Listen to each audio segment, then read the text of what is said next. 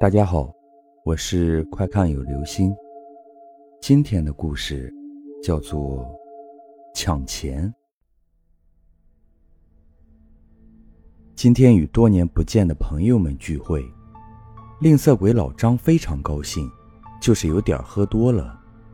回家时，老张走在路上，突然眼前一亮，竟然有一百元掉在地上，不捡白不捡。老张想也没想，就冲上去捡。结果，那张钱就像生了根似的，只有一小角被老张扯了起来，其余的像粘在地上一样。怪了，老张仔细的研究了一下那张钱，发现出了问题。那张钱不是被粘在地上，而是像被人踩在地上。老张用劲儿一抽。就把钱拿了起来。老张闭着眼睛，手里死死地抓着那一百元。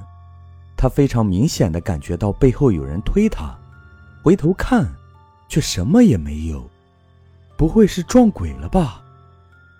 他马上跪在地上，一直磕头，还不忘喃喃地说：“鬼大人啊，鬼大人，我不是有意冒犯你的，请你原谅我吧。”接着，天空中就传来一个声音：“哼，小子，还想跟我抢钱？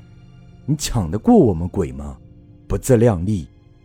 把钱交出来，不然我就天天吓唬你，然后杀了你。”老张心想：“天啊，这次遇到一个比我还贪财的，而且还是鬼啊！”但是为了保命，他也只有把钱交了出去。老张心里那个欲哭无泪，那个伤心啊！这年头还要不要人活了？鬼都抢人钱。无奈，他只得拍拍屁股，转身回家。就在他走了不久之后，原地冒了一阵烟，一个影子若有若无的显现出来。